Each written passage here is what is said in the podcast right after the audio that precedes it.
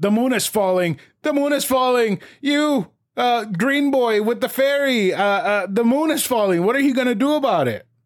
Did he just call you a green boy?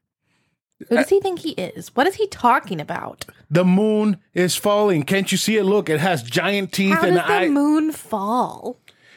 because the skull kid that you were hanging out with is pulling it down with his magic powers. That's how it's falling. You Are don't you? know what you're talking about. I do know This what I'm talk- Stupid. Listen, I'm pretty sure I've re- we've had this conversation like five times already because I don't even know who you are. that green kid that you're with keeps playing that little magic he has a name. gourd flute and keeps rewinding time. Gourd flute is my thing. Listen, I don't know what you mean by your thing, but I do know that it's still Zelda month and this is Majora's Mask.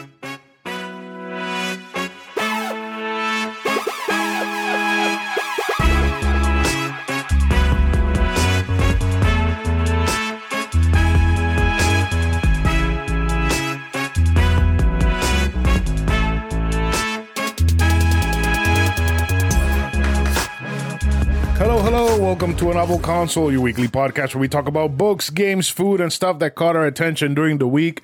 My name is Chris, and with me is my beautiful co host and wife, Karradyne. Karradyne. W- what was that? I don't know. I'm trying something new. You try something new every week, and I feel like you've done low and slow for the past five weeks. That's because I feel low and slow. We're having a rough time. we are. Yeah, we haven't had a real weekend off in a while, have we? No, I need to sleep in, but I don't know when that's going to happen. I'm going to have to call out of work to sleep in. That's and a- then I really won't have slept in because I have to wake up early to call out. That's a good idea. I mean, that could work. Something you could Nah. try.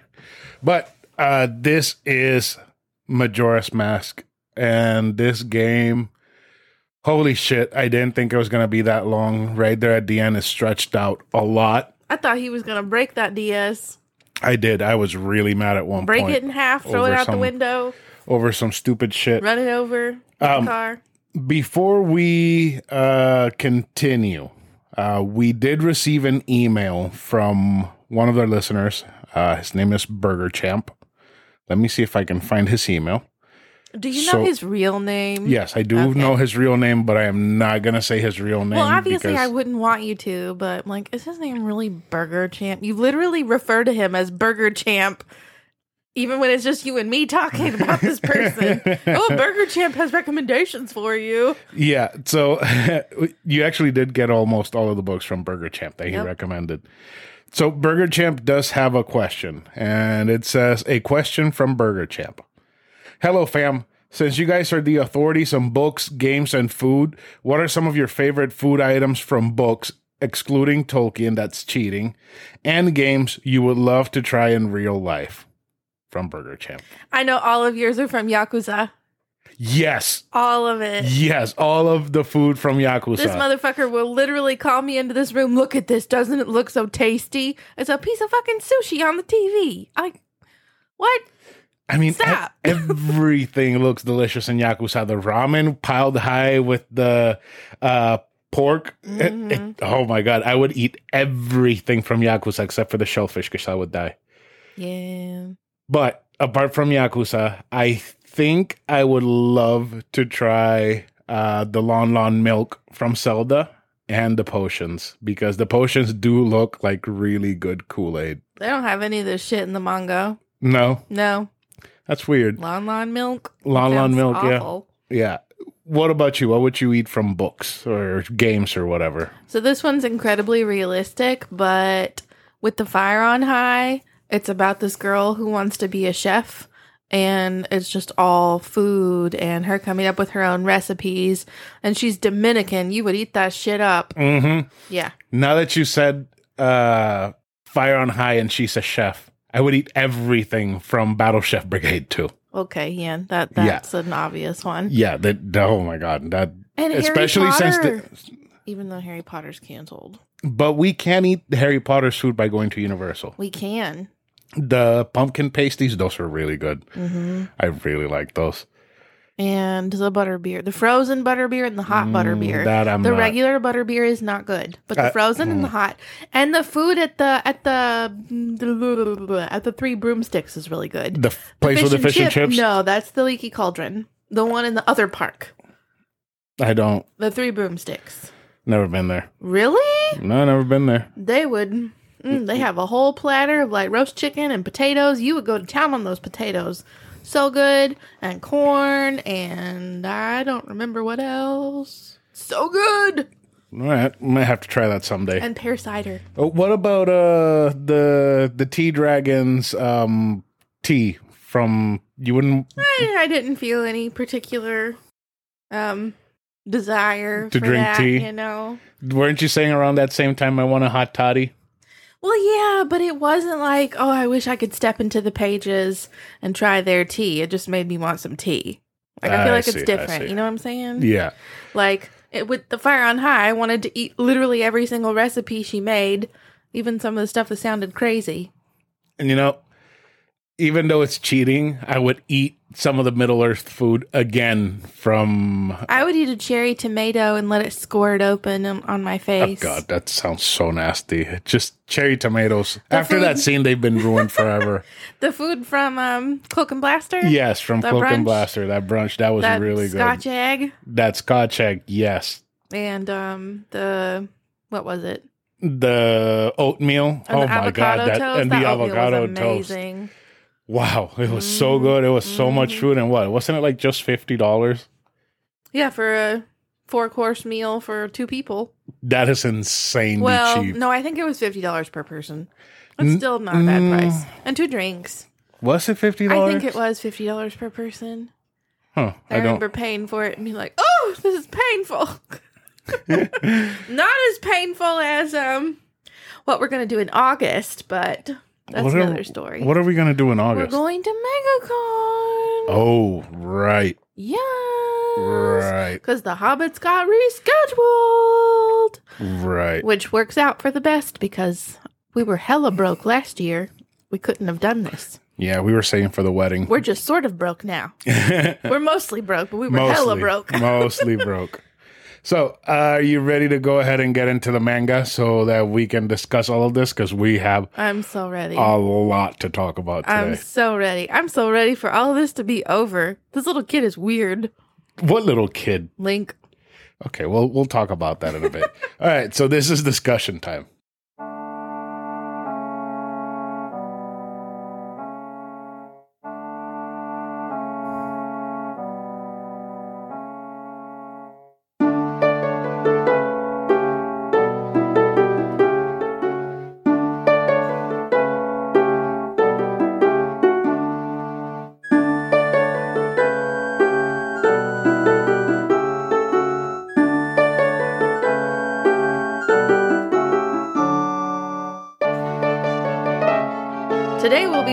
Discussing The Legend of Zelda Majora's Mask, which serves as a direct sequel to Ocarina of Time and places into the child timeline. It is an action adventure game developed and published by Nintendo on October 26, 2000 for the Nintendo 64.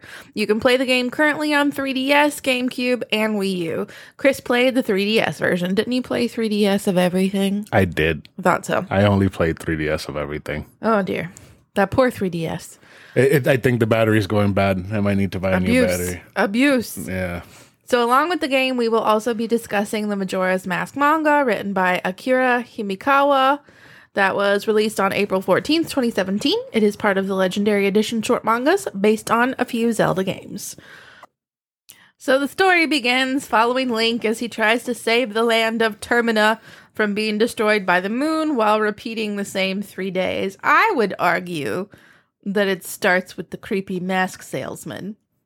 That's Which how it then- started in the manga. Yeah, What those happens? pages were in color. yeah. I wish all the pages were in color. I'm sure you did. I don't like black and white. Especially with manga, they don't it all bleeds together. Yeah. I can't differentiate an explosion from a body. A body from an explosion. See, if, if you would read uh, Gantz, Gantz has really high detailed drawings and it's all black and white. So it all just looks like one giant blob, which the more you look at it, more details you see. I wish it would be in color, but Yeah, the the No. more I read of these three, the more I'm like, why the hell did I ever read manga? This is awful. It's so hard. It's so hard. But the colored parts were okay. so basically, the manga does start with the creepy mask salesman shows up to town. Um, fun fact, kids: if they say "I'm not creepy or suspicious" with no prompting, they're probably the creepiest and the most suspicious. the suspicious. Just a thought. Um, the mask salesman honestly looked like the Green Goblin to me. What's so green goblin-y about him? I think it's his slanted eyes and his pointy ears. They all have pointy ears. Everyone. But his face is like squished, kind of like um what's his name? What's his name? Willem Dafoe. Yeah, Willem Dafoe. He looks a lot like Willem Dafoe. Oh Jesus Christ. That's what it is. He looks more like Willem Dafoe than he does the Green Goblin. Um, but yeah, it, it is interesting to me how the mask salesman doesn't really seem to be talking to anyone because it's like written as if he's talking to you, the reader. You only see him until it like comes time to grab the mask, and then you see a hand, and like I kind of just read it as me being the person taking the mask. Then what boom, It's mask? Skull Kid. Majora's mask. okay. Yeah. So Majora's mask being taken by Skull Kid. So it was Skull Kid taking the mask. Yeah, but it makes it feel like you are the one that he's talking to and taunting with his masks. I see. Mm-hmm. So Skull Kid takes the mask, and the creepy salesman's just like, "Oh, this is bad." Evil laugh. This is actually exactly what I wanted to happen in my not creepy, not suspiciousness. and Link is a wandering swordsman. Because then that that little bit ends, and we go to Link, and he's a little wandering swordsman going to teach grown ass men how to play swords. So he's he was 11 in Ocarina of Time. With the time jumping, he it was seven years, so that's 18. So he basically did have the experience of a full swordsman adult. So he would be considered a swordsman because he still remembers everything and he still has those skills. So, Hmm. yeah. Well, this whole little intro bit is basically just setting you up to remember everybody thinks he's a kid, but he's not. He's actually the hero and he knows all the sword skills and he's way better than grown men. The hero of time. hmm So then, while Link's hanging out with these grown ass men, he's like all sad and he's thinking about Navi and how he lost her. And he thinks he sees her while riding Epona through the woods, but it's actually a trick by Evil Skull Kid with the mask. And here we go with the hey hey heys again. You really hate those ha ha It drives me nuts. It doesn't make any damn sense. But then Link like falls into this dark realm looking place, and he winds up with a mask, which is the Deku kid. The Deku mask. Yeah, Yeah. he looks like um.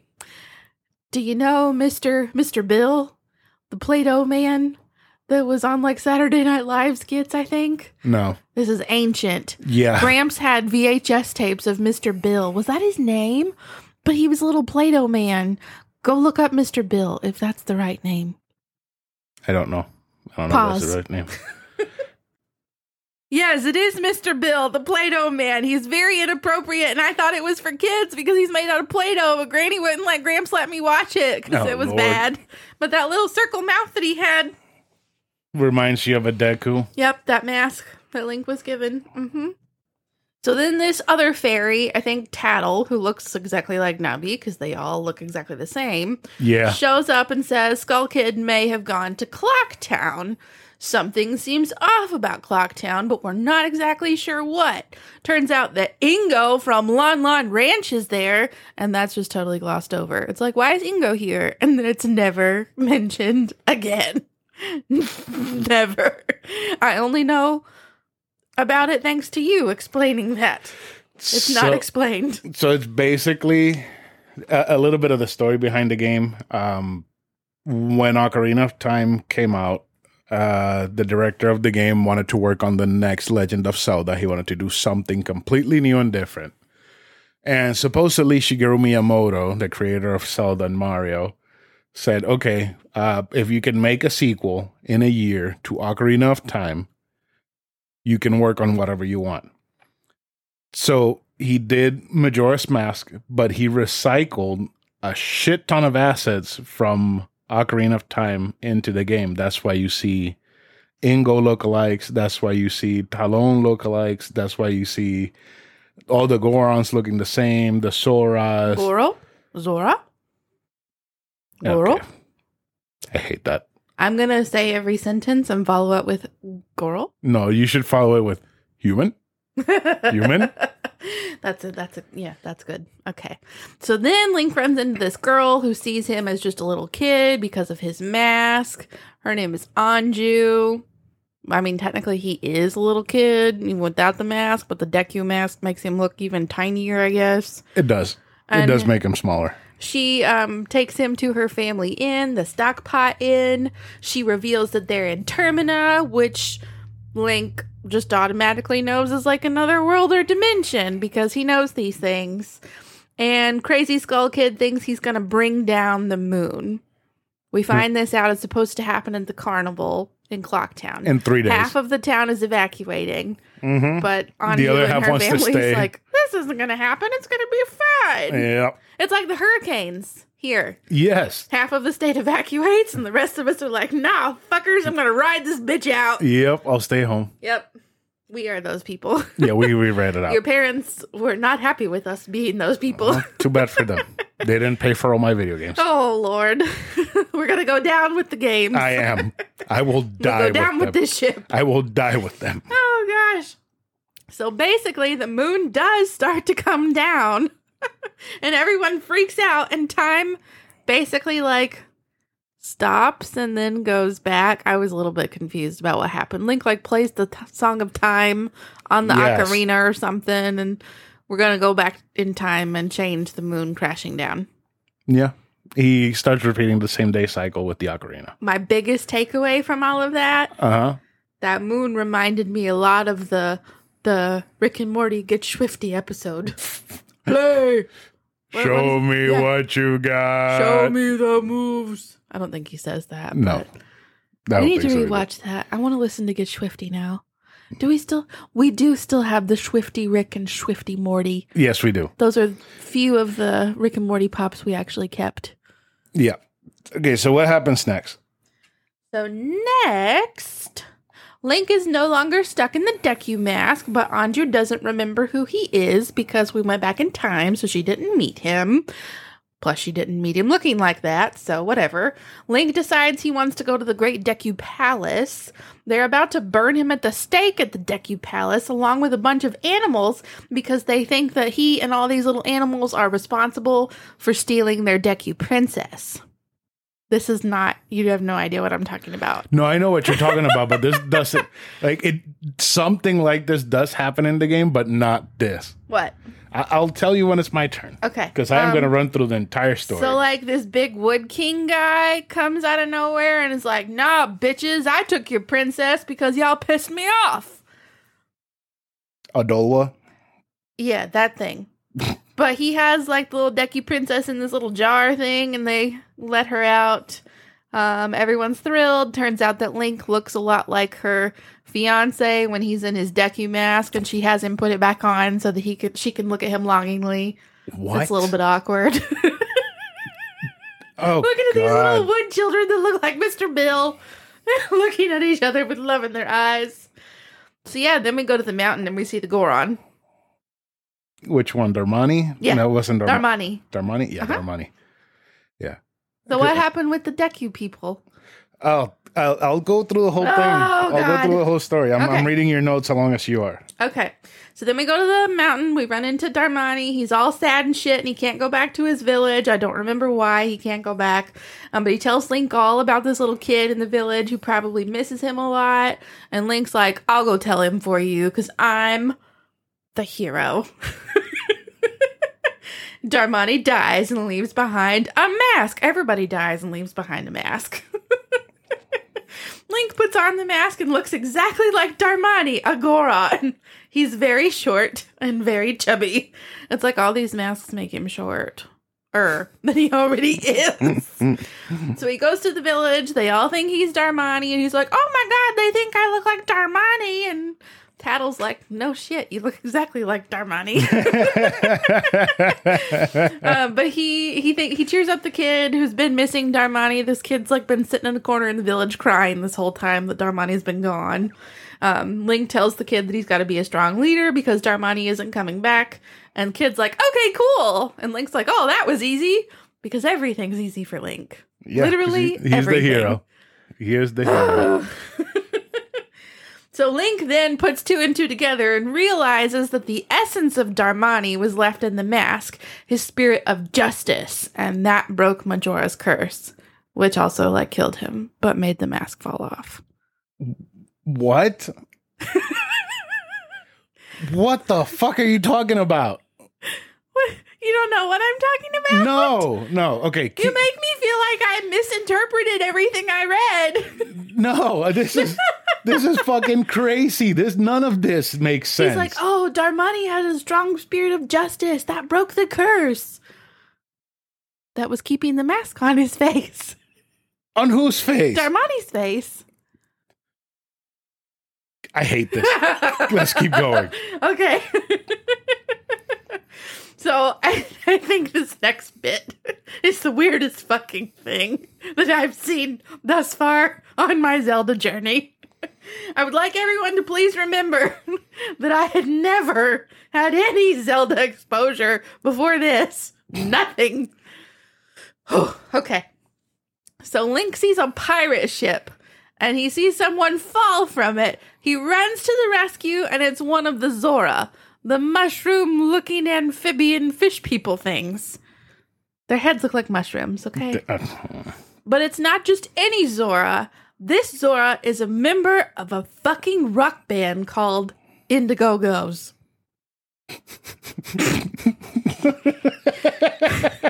he he plays like this ocean creature's spinal cord guitar. the Sora guitar. I can't.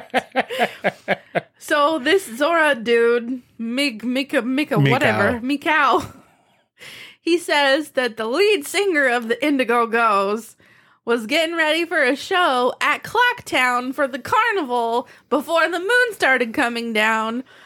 And then she gave birth to a weird egg. It just says weird egg. Like it doesn't explain why the weird why the egg is weird. Just says gave birth to a weird egg. Lost her voice, and then pirates came and stole the egg. Like what why did the pirates steal the egg? What made it weird? What what the fuck is going on here?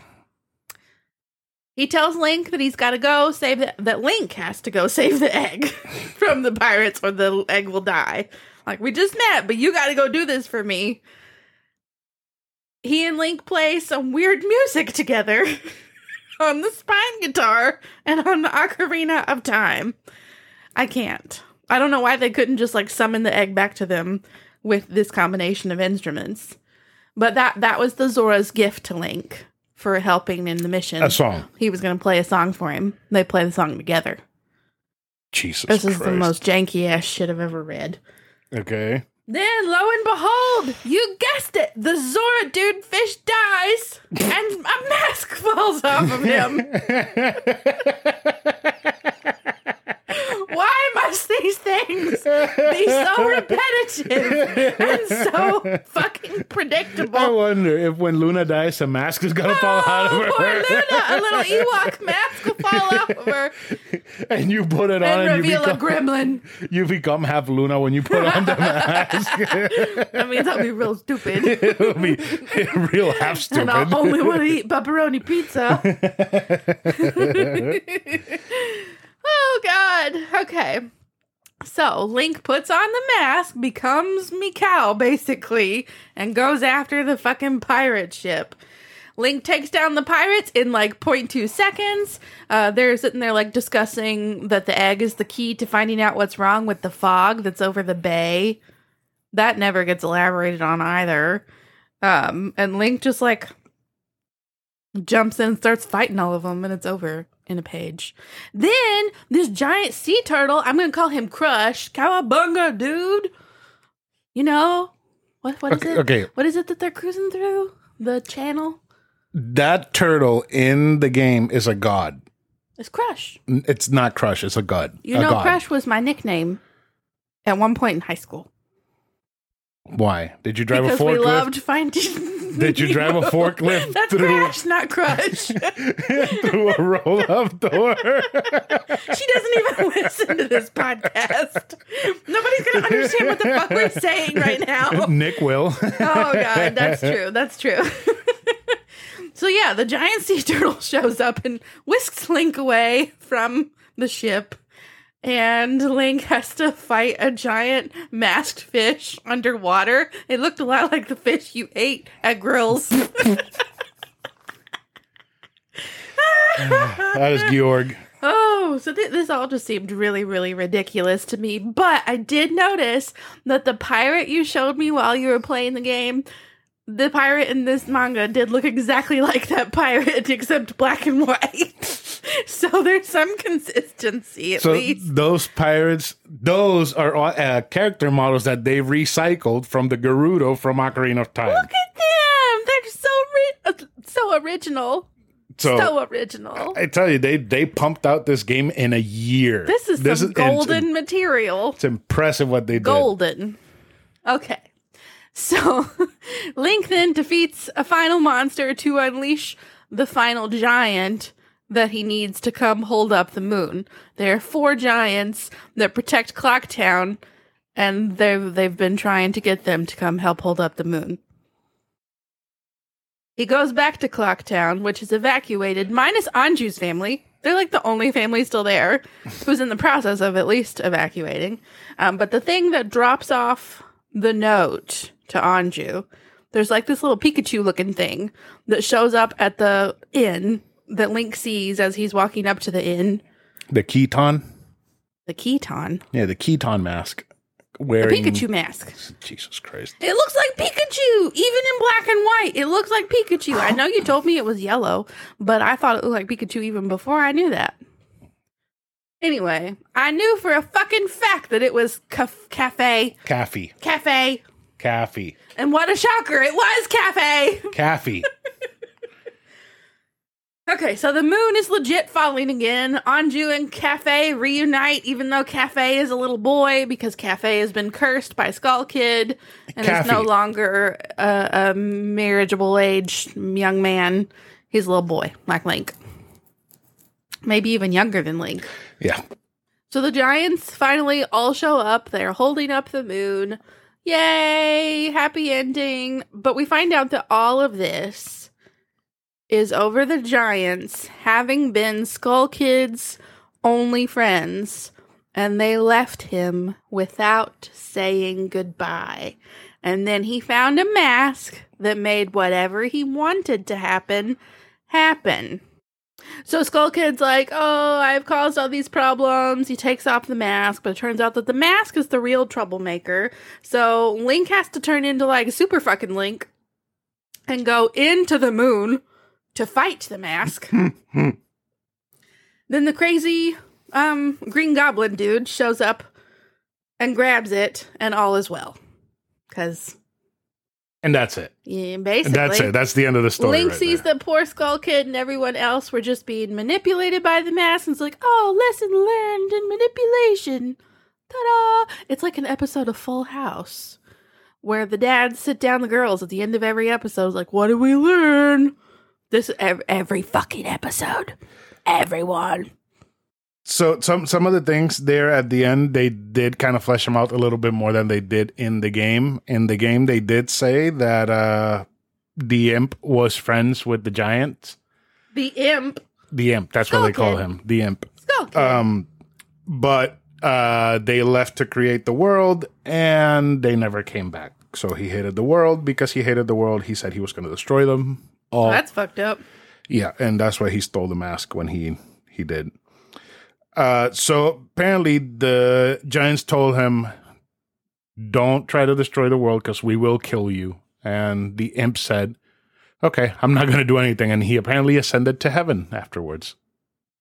So, The Legend of Zelda is a story of religion.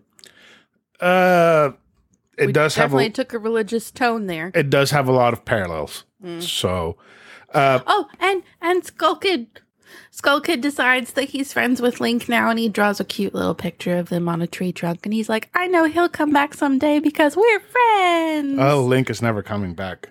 Believe me, he and dies Skull away. Kid's gonna go crazy again. Link dies away from Hyrule, and that creates some problems for the future and whatnot. So, Link dies. yeah, uh, in like of old age, being a warrior and whatnot. When and does he get old? Because he seems to be stuck as a little boy for. They like, they've ever? never never shown that, but yeah, apparently he grows old, he dies, and all that stuff. So he and Zelda get married. No, he doesn't marry Zelda. It doesn't work like that. The only game That's where kind of siblings. the only game where it kind of works like that is in Skyward Sword, and I'm not really sure because I haven't played it.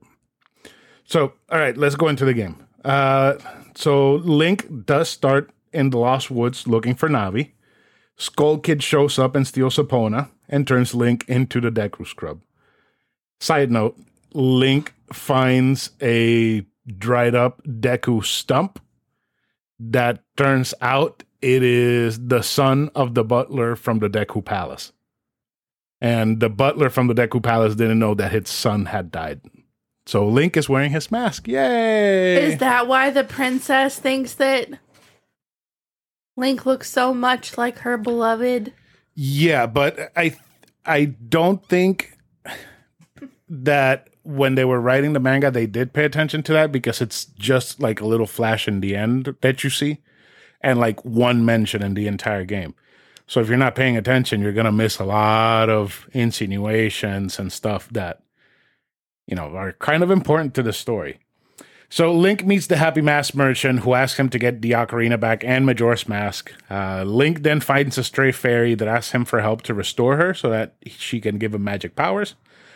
And then Link breaks a balloon that a child was trying to break. Apparently, the kid is part of a gang of little What? kids in the A town. gang? Yes. I tell you what, these kids and these things, manga, game, whatever, they're little bitches. They're assholes. They're bitches. so that kid makes Link find them all so he can give them the code to access their secret hideout. Oh my god. but they kind of don't want to because Link is a Deku at the moment, right? right. And that, before we continue, I forgot to say this. So I'm, gonna try to do this more often, where I just find a game that I think is completely batshit, and I'm gonna tell the entire story to Kaden and just hear her react because I'm pretty My sure. reactions are fun. Yeah, I'm pretty sure she's going to have a, quite a few reactions with the story of this game. So Link goes into the hideout. The hideout leads out to an observatory in which Link sees the moon for the first time. As he's looking at the moon, the moon drops a tear called a moon's tear, which Link So original. which Link uses to trade for a flower launch pad deed that he can use to access the clock in Clock Tower in Clock Town. What? Yeah, so it's a Deku scrub that has a business, and he has a deed for the flower that he uses as his business. A flower launch pad. Yeah, it's a What the flower fuck on the you do with floor. a flower launch pad? It's a flower on the floor, and if you're a Deku, you can dig in and then fly out. What's the point? So you can fly if you're a Deku. Your business is to fly? How no, do you make the money? biz- that's his his storefront is the launch pad. what? Yeah. So then Link goes into the the giant uh clock, right? Mm-hmm. When uh it turns into midnight, Link goes in, he fights for the first time the Skull Kid. All he does is just shoots a bubble at him. The Skull Kid drops the ocarina. Link grabs the ocarina because he's a Deku. When he pulls it out, he pulls out a set of pipes Hmm. that he uses to play the Song of Time that he remembered that Zelda had taught him when he was in Hyrule. Oh my god. So Link rewinds time by accident. So before Link rewinds time back, uh, Tael, Tatl's brother, tells them, You got to go to the swamp, to the mountain, the canyon, and the ocean, and bring those who live there into town. So uh, he plays the song, goes back. uh, appears right in front of the Happy Mask salesman, and he teaches him the song of cleansing. He pulls out a giant organ underneath the clock tower, which leads to a sewage area, and he somehow manages to pull out a giant organ and teaches him this song that helps Link's Deku masks fall off. What? It cleansed his No. soul and it fell off. no, that's Yeah. not how that happens. Yeah. I don't think. So then Link's Link embarks on a journey to the swamp to find out who lives in the swamp. Uh, on the way to the swamp, Tal, uh, Tatl finds a drawing carved into a tree that Skull Kid did from before he was taken over by Majora. Uh, the Skull Kid stole the mask from the Happy Mask merchant, and it is kind of implied that Skull Kid beat the shit out of him before, or something hit him and was knocked out, and he stole it that way. The mask salesman? Yeah. Shit, the manga made it sound like the mask salesman was trying to get him to take it. So then Link uh, saves one of the witches from the previous game again, reused assets, and the witch lets Link ride her boat to the Deku Palace, where he finds out that a monkey is gonna be executed, The and monkeys! and his brother wants you to save the monkey, right? I think so, yeah. So you may, uh, Link makes his way to where the monkey is, and the monkey says that he's friends with the Deku princess, and she got kidnapped by the monster in the swamp temple. The monkey teaches Link the song to open the door to get into the temple. So that he can go save the princess and bring her back before they can kill the monkey. I can't. so the the Deku King is a dick because he does not want to hear anything that the he monkey. just wants to kill everybody. Yeah, Yeah. yeah. I want my princess back. So so Link goes to the temple. He finds out that the Great Fairy in the swamp has been broken up into 15 pieces and they have been hidden throughout the swamp temple. Uh, Link finds the fairies. He kills Odolwa, who's the first boss, and frees the giant of the swamp. The giant of the swamp teaches Link the song that will summon the four giants that will stop the moon from crashing into the planet. there ain't none of this song teaching. There's a lot of musical stuff. So, uh, in killing Odolwa, the swamp that was all over the the the poison that was all over the swamp gets cleaned out.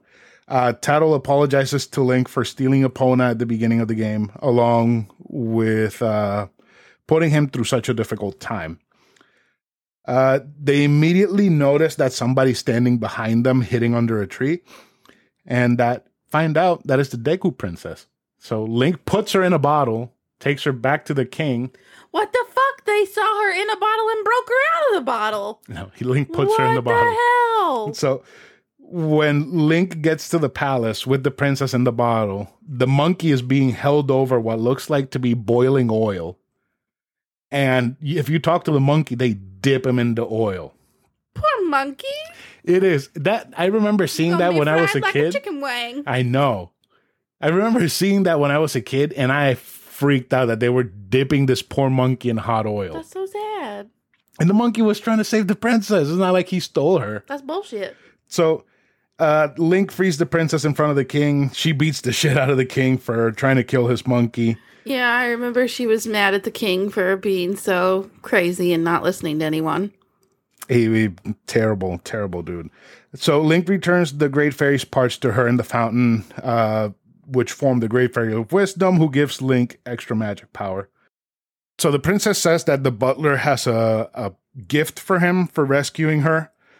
And uh, you go to where the butler is, and the butler says, Oh, if you want the gift, you have to raise me and keep up with me. Um, so when you raise him and you get to where he's going after he throws all these fucking traps in your way so that you can't, you know, keep up with him, he gives you a mask and says, with this pig mask, you'll be able to find secret scents.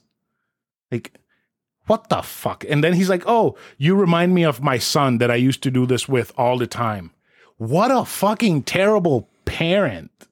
Like, doing making your son race you and throwing fireballs and shit in front of him so that he'll he won't follow you that is terrible parenting would you do that I mean, you would set luna on fire no, I wouldn't set her on fire, but play around with her a little bit. Rough house. Mm-hmm. No. so so yeah, so so that's what I said earlier that there, his son is the dried up Deku stump that you find at the beginning of the game, which turns out is the mask that was given to Link, but So many damn masks. yeah, it, it's Ma- Majora's mask. And you know, I actually want to get But that makes me think that it should, it should only be that mask, not a million masks. it's 24 It's masks. stupid. 24 masks, 25th with stupid. Majora's. Stupid. I want to get all of them and put them on the wall. So then Link heads to Snowhead Mountain, which is where the Gorons are, Darmani. to find the second giant. Goro. Uh, he finds the mountain completely frozen over, and the Gorons in the mountain are about to freeze to death. Goro. Link runs into Kaepora Gaebora. Goro. Remember the, him? No. The giant owl from Ocarina of Time? Yes. Yes, so you run into him for the one and only time in the entire game. Uh, he guides him across some invisible platforms to a cave so that he can find the lens of truth, which allows him to see the dead and what is hidden. Link sees the ghost of Darmani, a fallen Goron chieftain who guides Link to his grave. Darmani died trying to stop the demon in Snow Peak Mountain and was blown off by a gust of wind. He asks Link to heal his sorrows, which he does by playing the Song of Healing, granting Link the Goron mask. Goro. There was only one Goron in the entire game that said that, and while he said it, he was asleep. Goro. That is so annoying. Please. It's Please, very annoying. please stop. It is terrible. And you want to know something funny? What? The giant gust of wind that killed Darmani was done by another Goron. Are A- you serious? A giant invisible Goron. That's bullshit. he blew him off the mountain. But as Darmani, uh, I'll get to that in a second. So Link, as Darmani, uh, pushes Darmani's gravestone to reveal a hot spring underneath. Uh, with the water from the hot spring, Darmani frees the Goron Elder and enforce, informs him that his son won't stop crying unless he comes back and see him. The Goron Elder teaches Link the beginning of a lullaby to put the baby to sleep while he goes to investigate the demon in Snowhead Temple.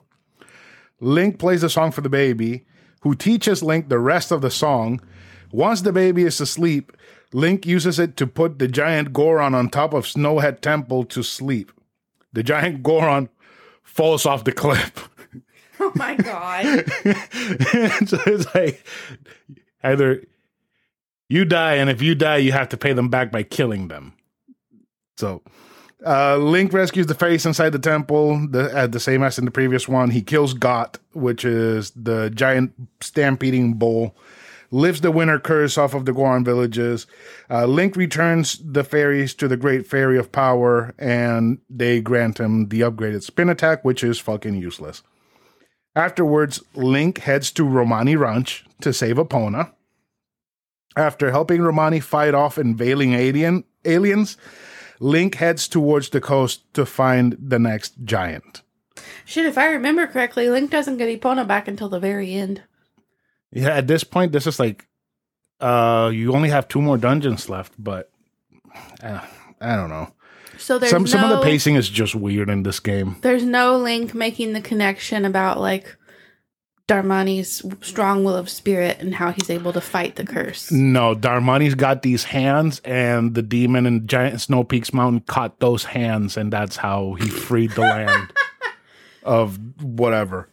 There's no strong So the will. manga is a lot more um, full of shit. deep.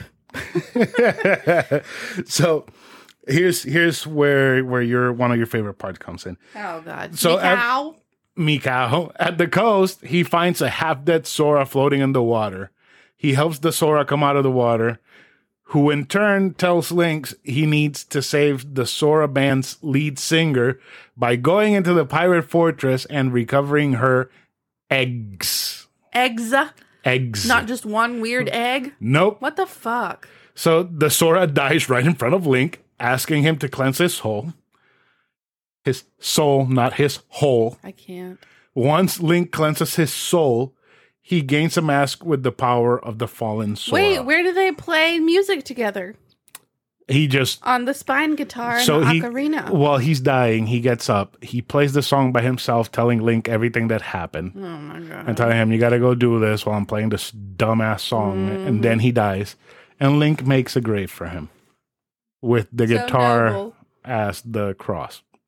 So Link infiltrates the pirate stronghold and learns that the pirates have four eggs, and the other three are being held by an evil sea snake in Pinnacle Rock.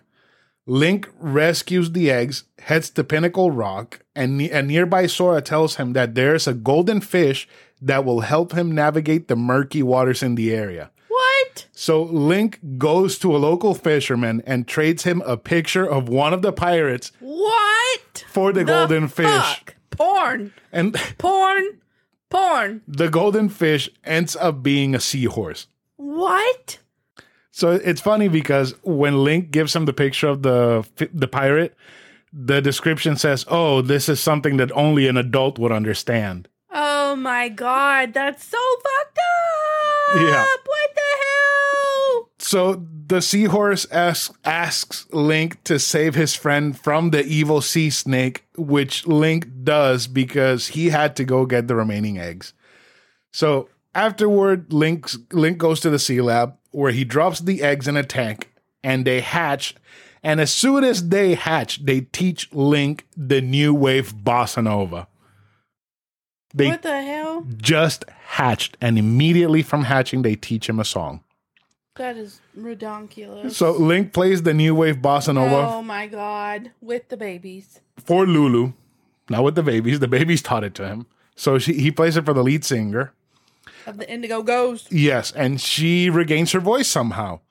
So the bossa nova wakes up a giant turtle god.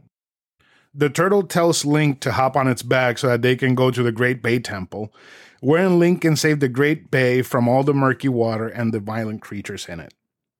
So Link goes inside, rescues the fairies, kills Gyorg, freeing the giant inside who promised to help as long as they save him, in between quotations. Link returns to the Great Bay, which was cleansed, and the Zora Band is ready to perform again.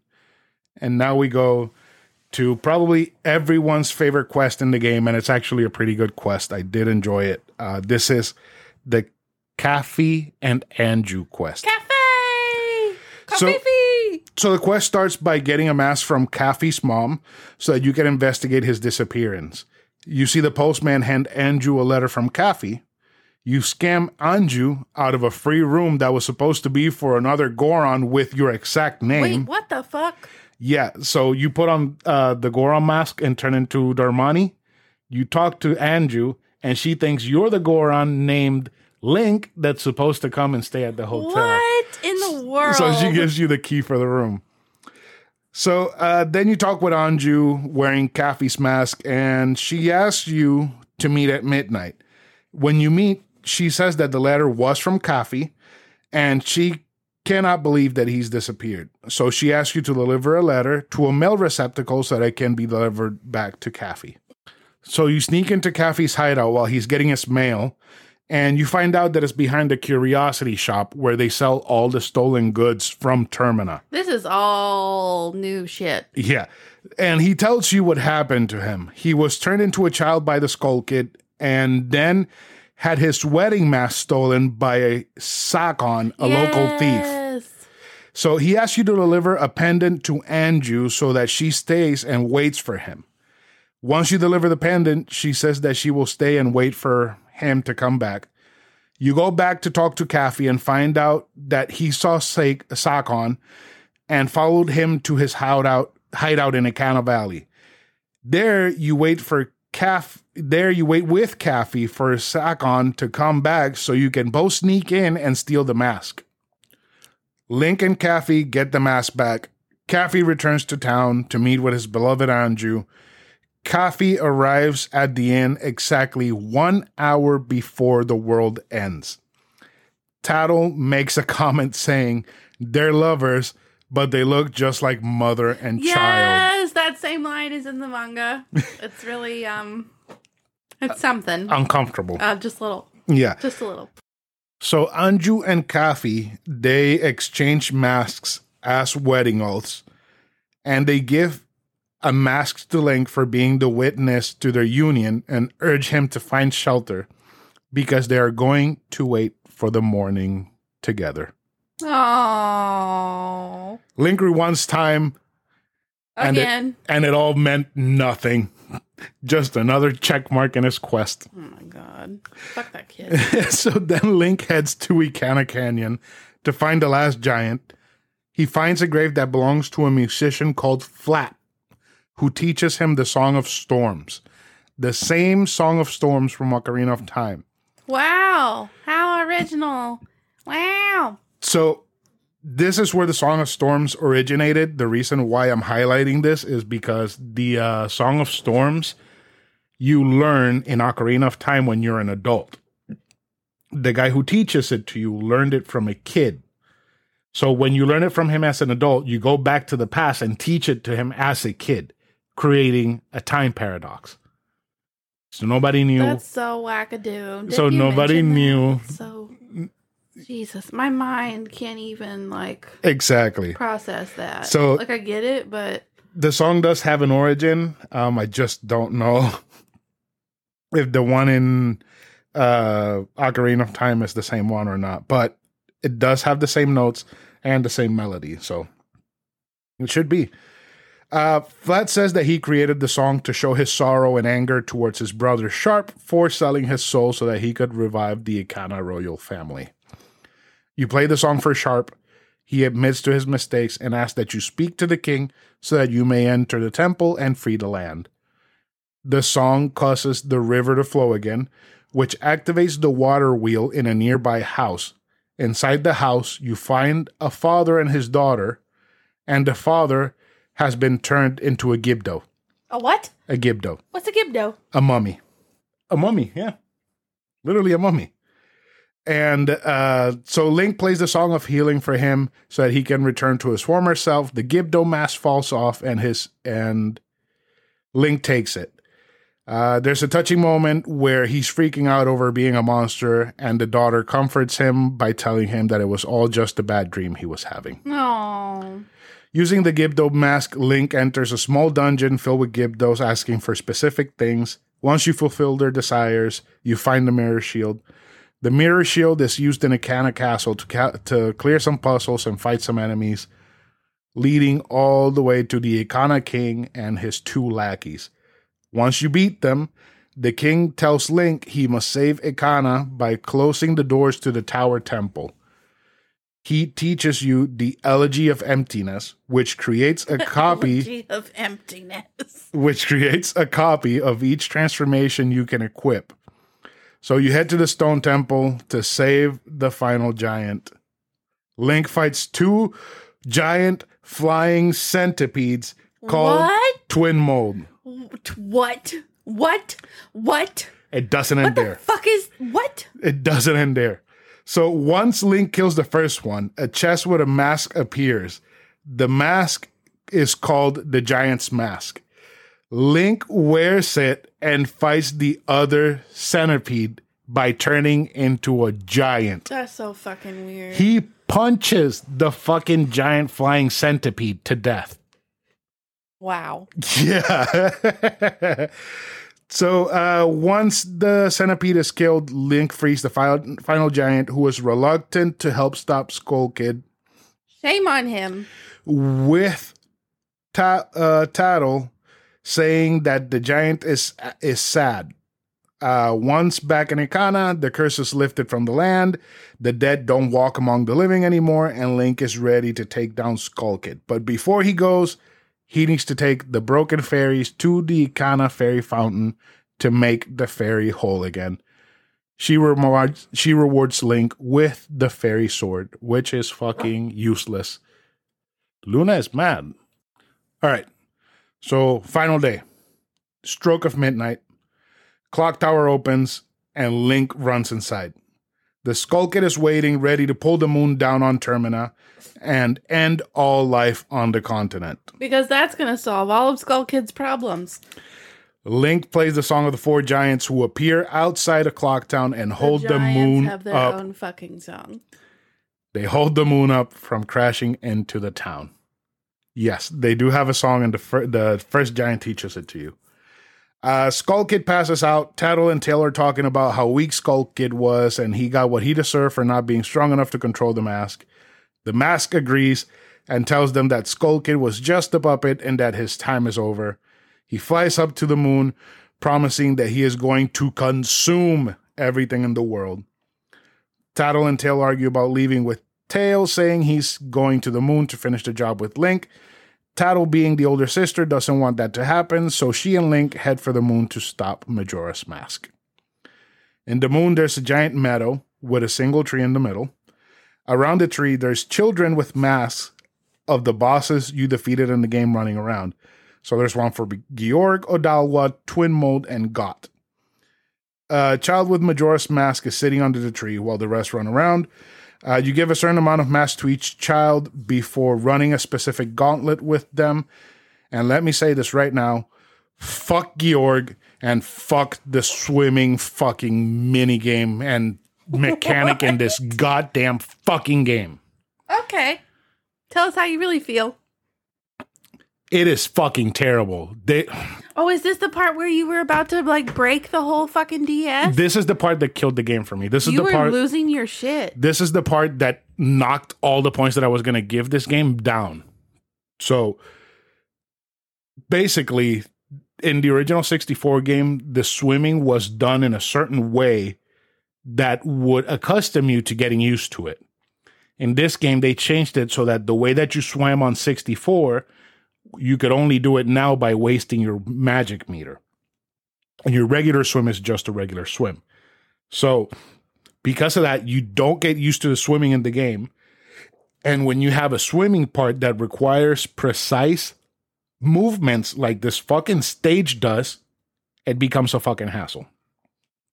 I tried that stage at least eight or nine times before I finally got it. You were losing it. I was going mad. I, I don't thought you were experience gonna punch out the windows on the car. I don't experience gamer rage. This is one it of brought those it out, brought it out in you. this is that's how infuriating that is because I don't get mad at games and this pissed me off. This literally made me angry.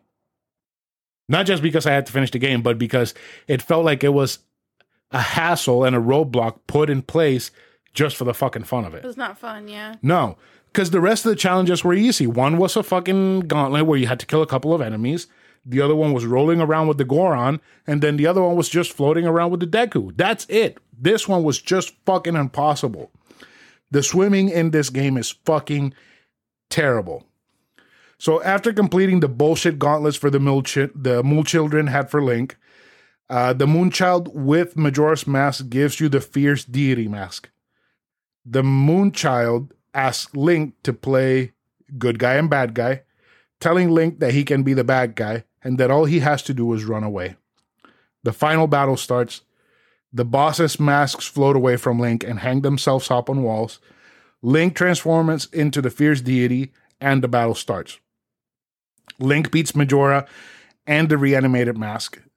Majora transforms twice, with the final transformation being called Majora's Wrath. But Link kicks his teeth in. Majora disappears, and the moon turned out to be a construct of Majora that disappeared as soon as Majora did too. That's so stupid. So, So wait, do we do we ever see Majora? Yeah, it's literally the mask. Oh, it that's the mask. Majora. That is Majora. Well, see, yeah. I thought that since it was called Majora's Mask, that like there was some evil mastermind behind all of this. no, it's literally That the, is well, the, the evil presence inside the mask is Majora, which ends up being just Majora's mask is just Majora. Majora. Yeah. Okay. Yeah, so it's kind of redundant. Hmm. So Link wakes up in Termina Field, uh, surrounded by Epona, Tatl, and Tael. Near them is Skull Kid looking up at the four giants. The four giants tell him they never forgot him and they still consider him a friend. They return back to their domains. Uh, Skull Kid thanks Link for the help and asks him to be his friend. The happy mask salesman picks up Majora's mask and tells Link and his new friends that the evil in the mask has left and that he will be on his way. Creepy Ta- motherfucker. Yeah, he's still creepy till the fucking end. Uh, Tatl tells, uh, thanks Link and urges him on to leave as they have to go to the carnival in Clocktown and that Link needs to continue on his adventure. So basically, Tatl's like, okay, uh, we're, we're done. Fuck off. Luna, fuck Basically, off. Basically, say that to Luna too. Yeah. Yeah, so We're almost done, Luna. yeah, we're almost done. Uh, so uh, Link writes off during the end credits. You see everyone you helped living a happy life and enjoying the carnival. You see Anju in her wedding dress. Oh, Anju and Kafei. Before the uh, end screen, before the last thing you see, you see Link riding Epona through the woods, searching for his lost friend again. So going back to search for Navi.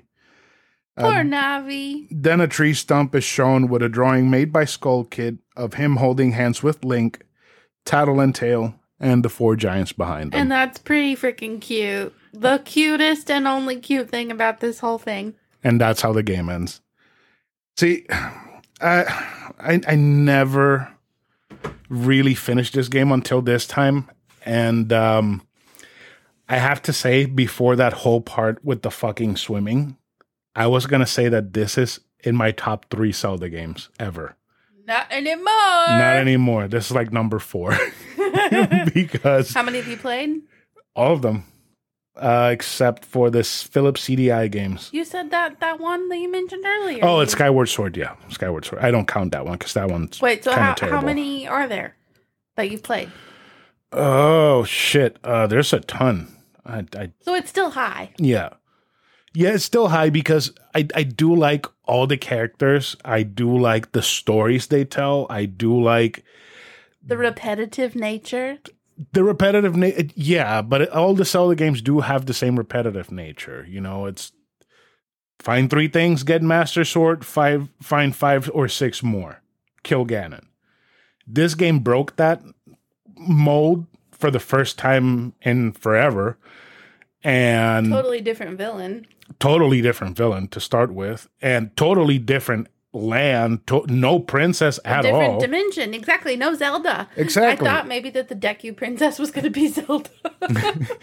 and uh, you know it's just different and it's a good kind of different it just has those few little things that hurt the experience in a large way i was going to say that this game was a five star because of the amount of anger it made me feel which i never feel during video games this is a four star game for being done in a year with just recycling assets, I think that's pretty fucking top notch. it's a three star manga.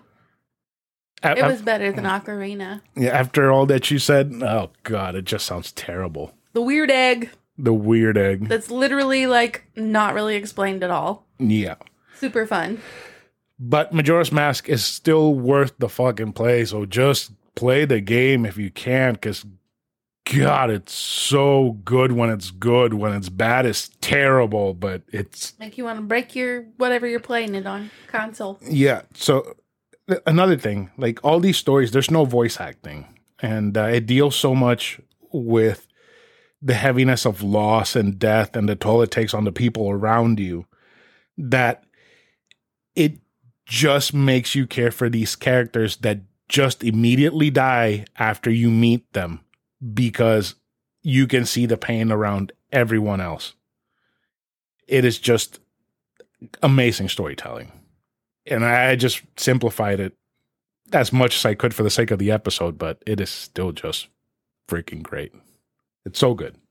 It's very repetitive storytelling. It is very, Very, repetitive Very storytelling. repetitive. But then, you know, you got the Deku. It's already dead when you get there. Darmani, it's already dead, but his ghost still hasn't found peace. And then you find Mikau, is basically dead. Mikau is dying. He dies literally in front of you.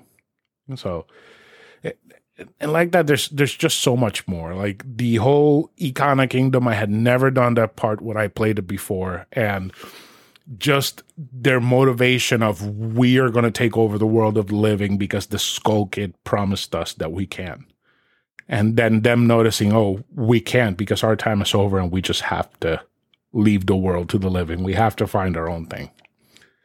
It's just I, I don't know. It, it's just it just rubbed me in a really good way that not a lot of games with story like this have done or can do in an easy way like like this game did.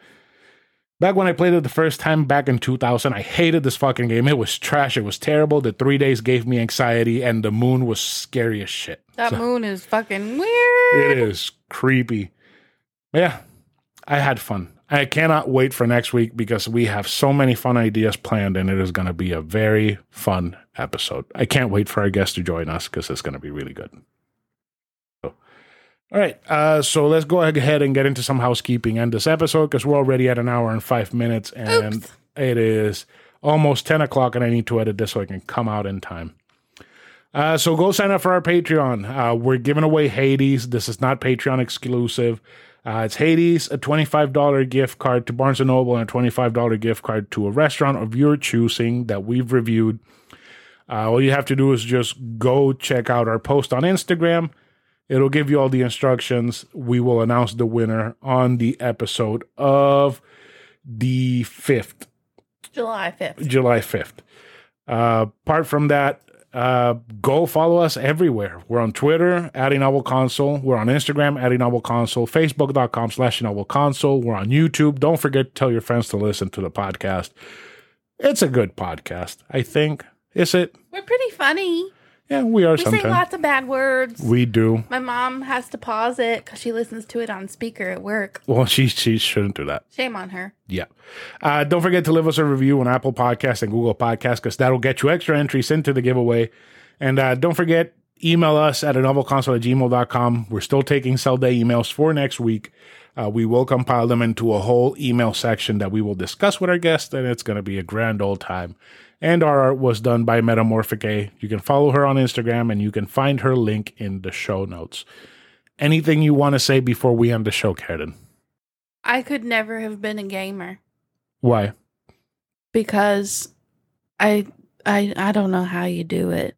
I don't know how you deal with the the repetitiveness. Now I'm I'm being repetitive in talking about how repetitive it all is it's not. You have a lot more patience than I do. while you're playing, it's not. It, it is repetitive, right? When you think about it after the fact, while you're doing it in the moment, it doesn't feel repetitive unless it has really bad game design. So, uh, let me, an example would be Devil May Cry. You have the same attack combos, the same enemies, but because the way that the game is designed and because of the way that you can create the flow of the combat as you want it to go, it doesn't feel repetitive, even though it's literally you're doing the same thing over and over again. So it really has to do with the game design, not just only press A to attack. That's why it might have looked repetitive from the outside, but while you're actually digging in, it's really not. There's few little changes. I'm sure in storytelling, it's not that easy to to overlook, but no. All right. So that's it for this week's episode. You want to say goodbye, Karen? Goodbye. Goodbye, everyone.